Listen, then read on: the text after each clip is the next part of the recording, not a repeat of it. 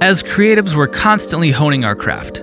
We watch, study, experiment, we invest hard work into being good at the things we do. But I have a question Do we invest and hone our ability to create good ideas in the first place? I think great artists do. Often, when I'm in an early production meeting, the most valuable person in the room is the one with the best creative input and ideas. Because without them, we're all just staring at each other thinking, hmm.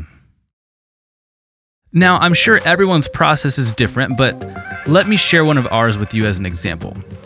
A while back, I created something we call the Framework Concepting Worksheet.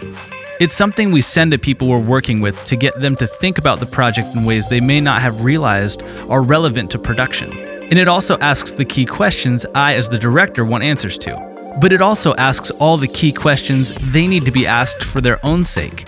Questions like What are you trying to accomplish? And what is the primary emotion you want to evoke?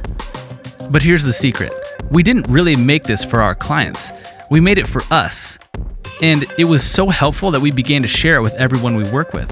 Because every time I go into a project, there are a million questions I want to be asked about all the little details regarding the concept and who is the target audience and who is the protagonist and what do they want and fear and to map out the basic structure of the story and so on. And we even have different worksheets for different types of projects, whether it's a music video or a brand. The point is, this is a way we've found to help ourselves be better at coming up with good ideas. And beyond this, we actually regularly practice coming up with ideas and refining them. I mean, for every good idea, there are a hundred left in some ethereal, half finished idea twilight zone floating in the back of our minds. And this is why I don't mind submitting treatments for videos that may never pan out, because every treatment is practice. And over the long game, that practice adds up.